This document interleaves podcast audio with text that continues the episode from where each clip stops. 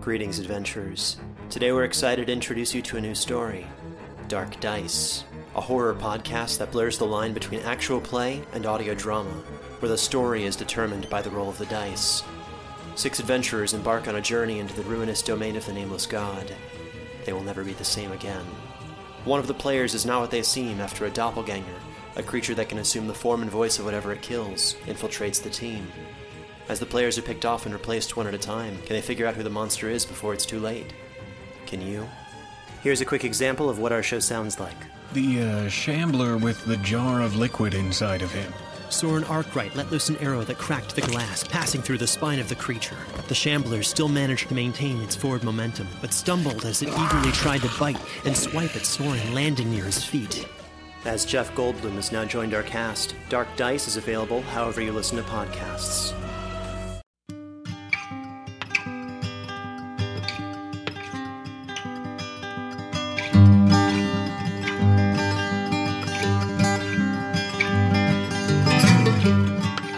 Welcome to the Drabblecast, episode 97. The Drabblecast is a weekly flash fiction podcast magazine that brings strange stories by strange authors to strange listeners, such as yourself. I'm your host, Norm Sherman. So, the theme of this week's Drabblecast is love and technology, the relationship between the two, the perks and pitfalls, and such. Match.com today, Blade Runner tomorrow. We'll see. Only time will tell. Well, time and science fiction stories. So, first, we bring you a 100 word Drabble story called Cryosleep by Jake Freivald. Jake is a software marketing exec by day, a father of seven by night, and editor of the webzine Flash Fiction Online in his copious spare time, which is essentially just his train ride to and from work and before 6 a.m. Flash Fiction Online is a really fantastic webzine, which I know most of our listeners would enjoy. Go check them out in your copious amounts of spare time. This story will also appear in Thaumatrope in March.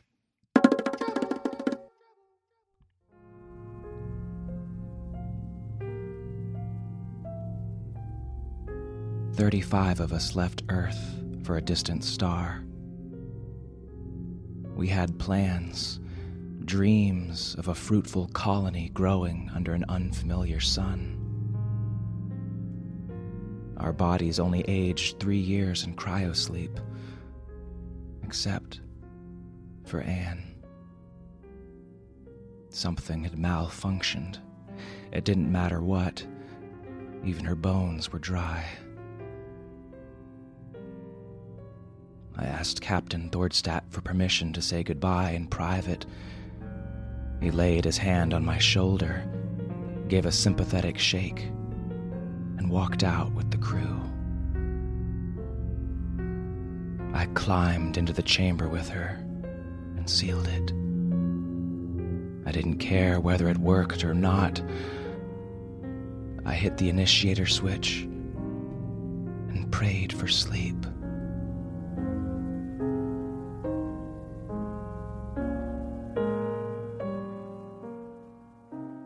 Our feature story this week is called Daydream Nation by Paul Di Filippo.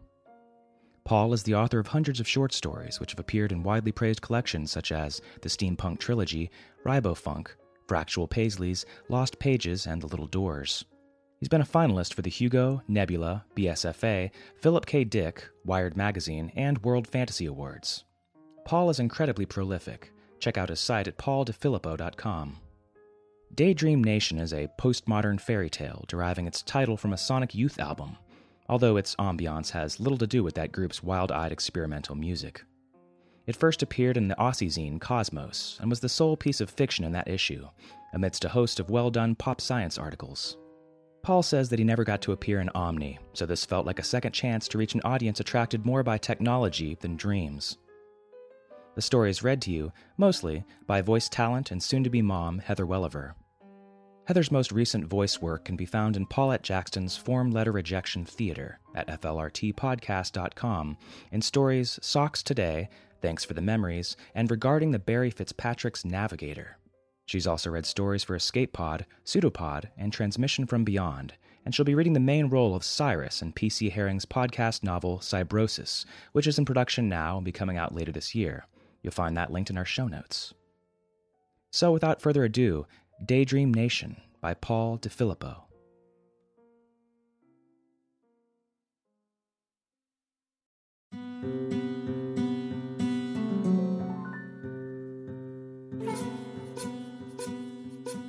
Alone again.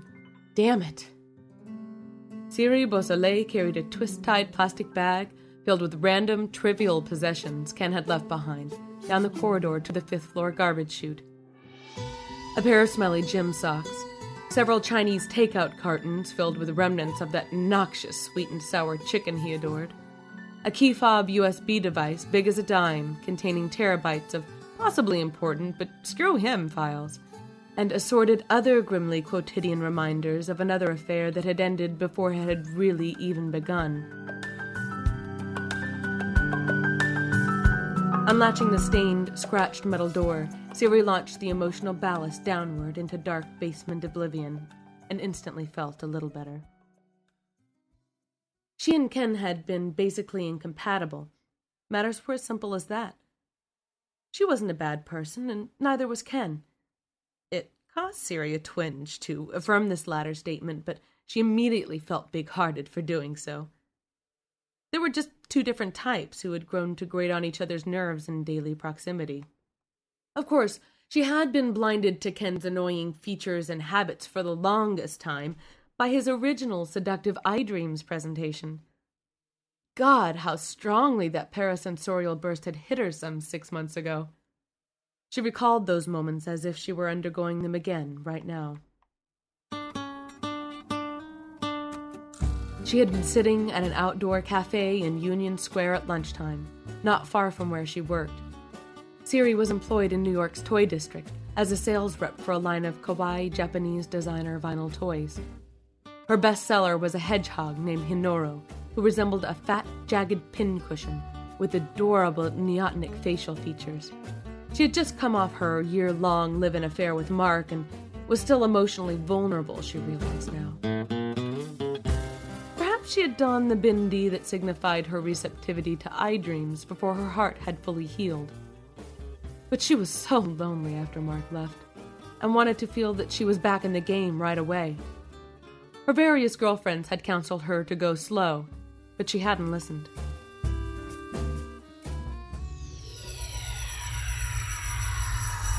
A wave of thrilling emotions, accompanied by a vivid slideshow of imagery, caused the environs of Union Square to vanish instantly from Siri's sensorium. Instead, flitting glimpses of a lush tropical beach and a handsome male companion flashed before her, accompanied by impressions of comfort, satiation, adventure, security, love, and erotic beguilement. Siri had been in the process of lifting her cup of espresso for a sip. The cup was only inches away from her lips when the iDream hit, but the whole dream burst came and went in the tiny interval needed by her hand to close the gap between cup and lips. Although she had been stunned by the artful, alluring tenor of the dream burst, Siri was too experienced a player to naively acknowledge her honest reaction. She imperturbably finished her sip of espresso, although, truthfully, her hand was shaking a bit, set her cup down calmly and slowly, and then, as if manifesting an idle impulse, took out her own eye iDreams caster, a recent Daewoo model with the programmable cosmetic skin. Was this particular iDream simply a random, typically urban intrusion on her voluntarily permeable privacy sphere cast by some crude lout looking to impress his buddies? a kind of small mental frottage? Or was it a sincere attempt to win her attention and speak to her soul as a prelude to a face to face encounter? If she was just being cruelly gamed, then whoever had sent the iDream would not respond to Siri's Bluetooth query. But if the sender was genuinely interested in her. Before Siri sent her query, however, she looked around her in an inconspicuous fashion. An iDream had an effective casting range of only 10 feet or so. In that space, there were at least half a dozen attractive men of roughly Siri's age, and not a single troll. And oh, yes, at least that many good looking women. But Siri didn't think she gave off the L word vibe, and in fact had never been on the receiving end of an iDream from someone of her own gender in the two years she had been wearing the bindi. So far, so good. Crossing her fingers in her mind, Siri sent out her omnidirectional Bluetooth ID signal itself limited to the same range as the iDream. Instantly, her national ID signifier would be downloaded into all the iDreamcasters in the immediate vicinity. Whoever had sent the iDream her way could now access certain basic public facts about her, as well as her photo. The sender would know that the chosen recipient of his dream was willing to meet.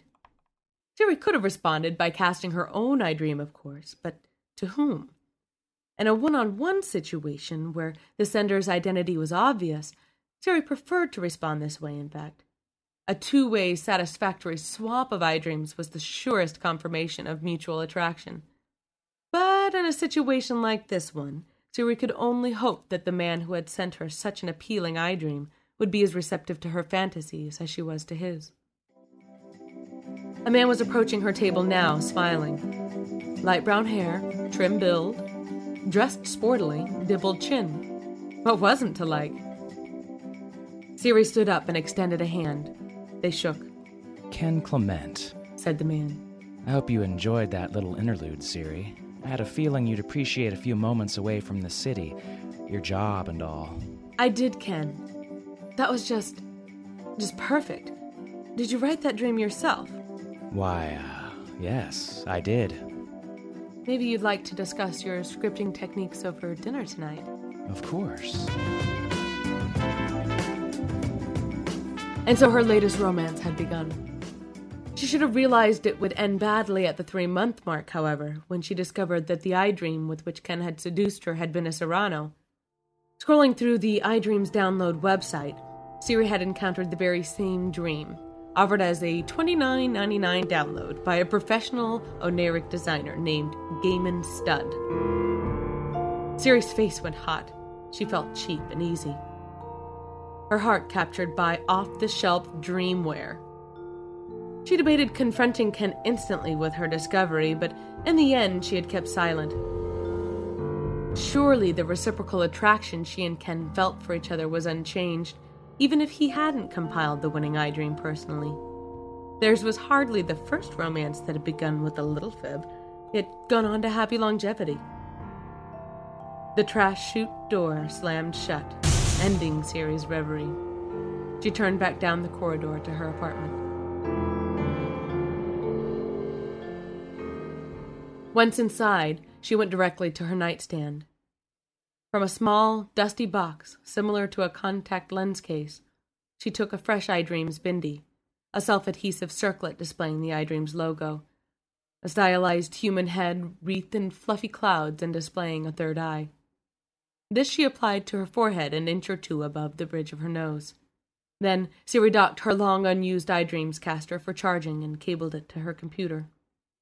She uploaded several of her favorite iDreams into the machine while its batteries were being replenished.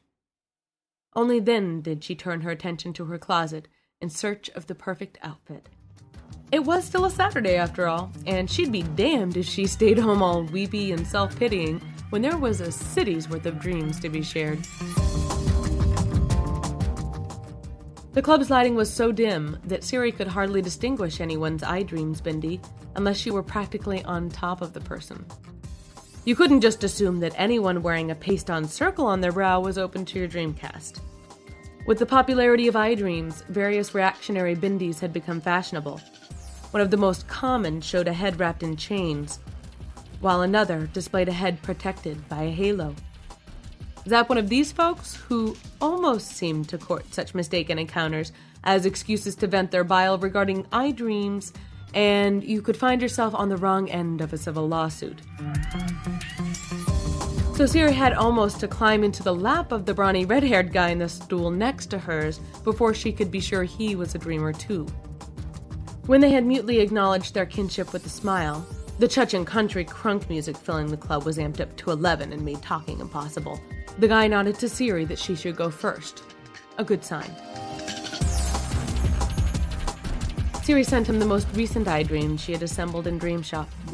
Many of its components derived from the standard toolkit, but she had incorporated an emotional track that she had reverse engineered from her own brain. The sequence revolved around a dance contest, which she and her partner won with a flurry of outrageous moves earning massive audience acclaim. The guy reacted positively enough, although without any signs of extreme enthusiasm. Then he sent Siri his iDream. Siri had a typically liberal attitude toward sex. She subscribed to Nerve and Fleshbot.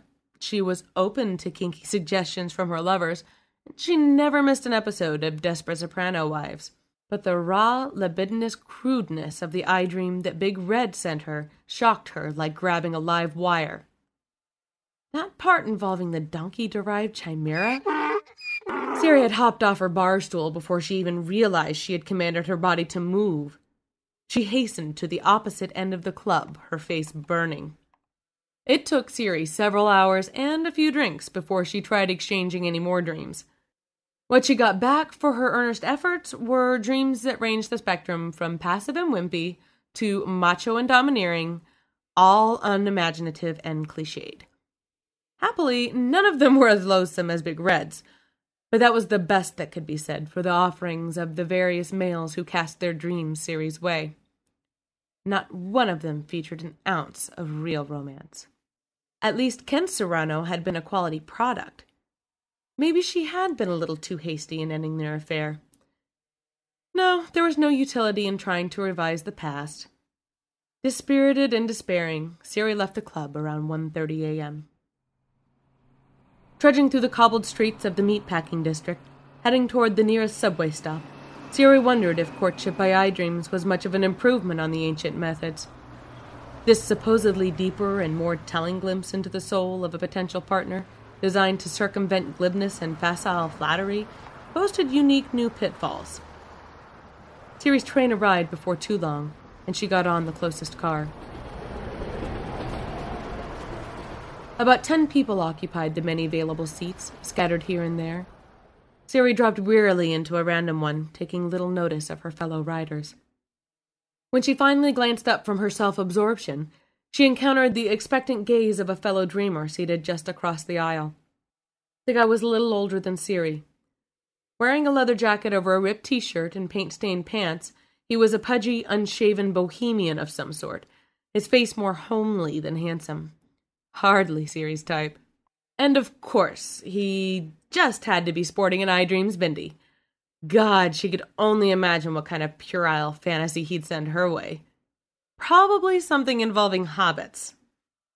Having gotten Siri's attention, the guy waited patiently for her to offer him an iDream, but she looked deliberately away instead. She even considered peeling her bindi off to legally block any contact, but some last shred of hope forestalled that gesture. Out of the corner of one eye, Siri could see that the fellow was not dissuaded. In fact, he took out his phone and snapped her picture. Then he caused his phone to project a glowing hologram display in the air. Siri recognized the icons of Dream Shop. Was a guy going to compose a spontaneous iDream right here? His flickering fingers signaled that he was. In short time, the dream was fully compiled. Siri had never seen anyone craft a dream so fast. From phone to iDreams caster, the file flowed. The fellow aimed his caster politely at Siri, waiting one final moment for her to register some objection. Then he zapped her. Siri and Boho Guy were dancing on the moon. Nearly weightless, they pirouetted in long, graceful spirals beneath the stars, protected by a transparent, gaudy pleasure dome, the only two lovers in the whole universe. She felt immeasurable happiness and contentment. The aerial waltz seemed to go on forever, ending only when they sank into a pile of colorful cushions. The deceleration of the train pulling into the next station was hard to reconcile with the lingering imagery of the dream. Siri was breathless. Boho Guy was smiling hopefully, but with an undercurrent of fatalism. Siri took out her own iDreams caster, intending to respond. But she realized that none of her stored dreams could match what she'd just experienced. So instead, she stood up, crossed the aisle, and took the seat beside Boho Guy. Hi, she said. Do I know you?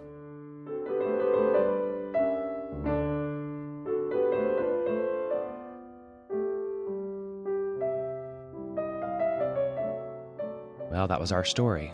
Hope you enjoyed it. It's interesting and a bit scary to watch how human social behavior is affected by technology. Maybe it's just me, but conversations and interactions I have in places like bars and parties feel more like instant messenger conversations than they used to, with rampant multitasking and text messaging and emailing and Google searching on Blackberries and iPhones.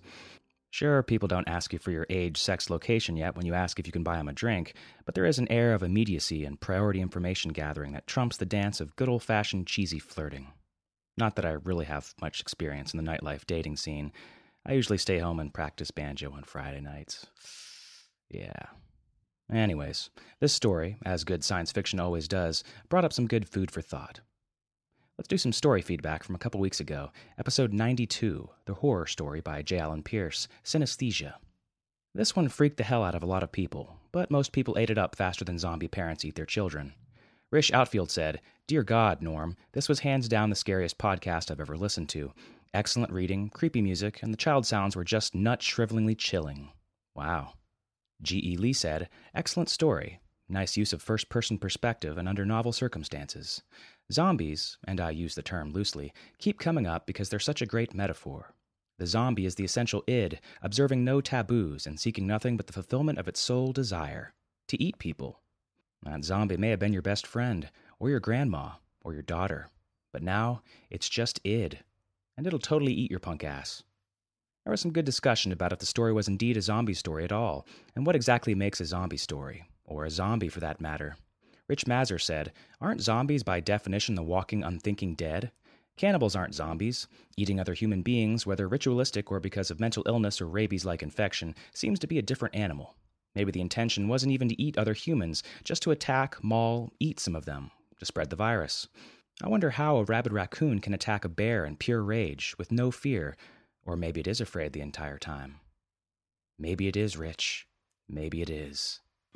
Anyways, that's all for this week.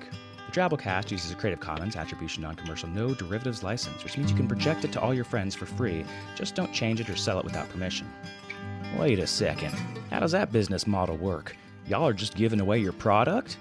Well, sure we are, because listeners like you support us with your donations, so we can pay our authors and production costs. So drop by our website, drabblecast.org, and click either donate once or subscribe for only five bucks a month. We'll be your bestest friends in the entire world. You can also, in your copious amounts of spare time, write a review about us on iTunes or podfeed.net or elsewhere. Blog about us or play our promo, which you can find in our Drabblecast MP3 warehouse off our main site. Oh, and in other news, we'll finally have a new story in our other podcast, Drabblecast B-Sides, this week.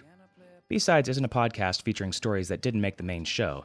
It's stories that we bought and love, just thought would be more appropriate for a more segmented and peculiar class of listener. Find out if you're one of them. You can find the Drabblecast B-Sides page off our main site. See you next week. Until then, our staff is made up of co-editors Kendall Marchman, Luke Coddington, and yours truly, Norm Sherman reminding you not to miss the season finale of Desperate Soprano Wives this week. It's gonna be hot. Women surround like clothing, all tussled and ready to toss. All tussled and ready to toss. He mutters these words to his lackey.